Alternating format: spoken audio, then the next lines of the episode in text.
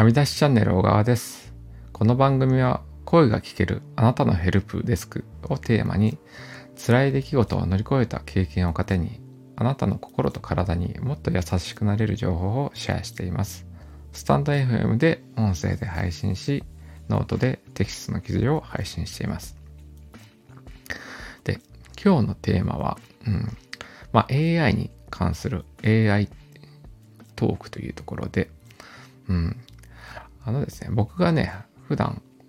AI を活用して思っていることっていうのを、うん、一つ、あの、しゃ、まあ、喋っていきたいと思います。でね、その思っていることっていうのはね、今僕はね、あの、音声で撮ったファイルを、うん、Whisper という、まあ、文字起こしの AI を使って文字起こしをしますと。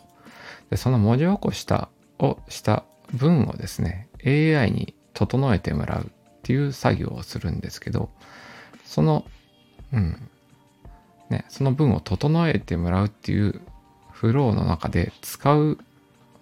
AI で、あのね、結果が差があると思っていて、実はですね、まあ、Bing AI とか Bing チャットでね、これがね、名前が変わって、マイクロソフトコーパイロットという名前になったんですけど、そのマイクロソフトのコーパイロットを使うと、あの、音声を取ったね、をテキスト化したファイルの文が比較的残りやすいと。入力した部分、文に対して出力される文の分量が、うん、多く保ったまま出力されると思っていて、でね、比較とならはね、チャット GPT なんですけど、チャット GPT を同じような、うん、フローで改善してくださいという、まあ、プロンプトをね、自分で作って、まあ、入力すると、比較的ですね、あの、文章が、まあ、あの、簡潔に要約されやすくなって、まあ、まとまりは、うん、伝わりやすくなるかもしれないんだけど、あの、文章の量が減ってしまうと。うん。で、僕自体はですね、その一旦文字起こしをした文を、うん、比較的多めのやつを一旦ね、コーパイロットに出力してもらってから、さらに、うん、文のね、構成を整えるだとか、もう一つ次のフローに向かいたいっていう風に、うん、そういうフローを辿っていて、で、特にそのね、特定の使い方ですね。音声を文字起こしした、うん、テキストのファイルを、うん、文を整えるっていうフローに関しては、もうコーパイロットを使うと決めています。うん、でね、その結果というかね、うん、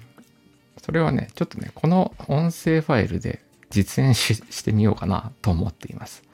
で今回ね、話しているように、そうですね、今、現在も話しているんですけど、ポッドキャスト用に撮った音声ファイルを、うん、AI にうん、文を整えてもらう場合にどのような差があるかっていうのを、うん、実際に出力して、うん、比較したいと思いますし、うん、その結果をね、ノートで、あの、そうですね、記事化して、その、どのような差があるかっていうのを皆さん。にも、うん、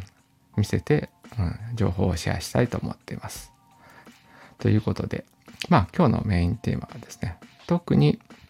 そうですね。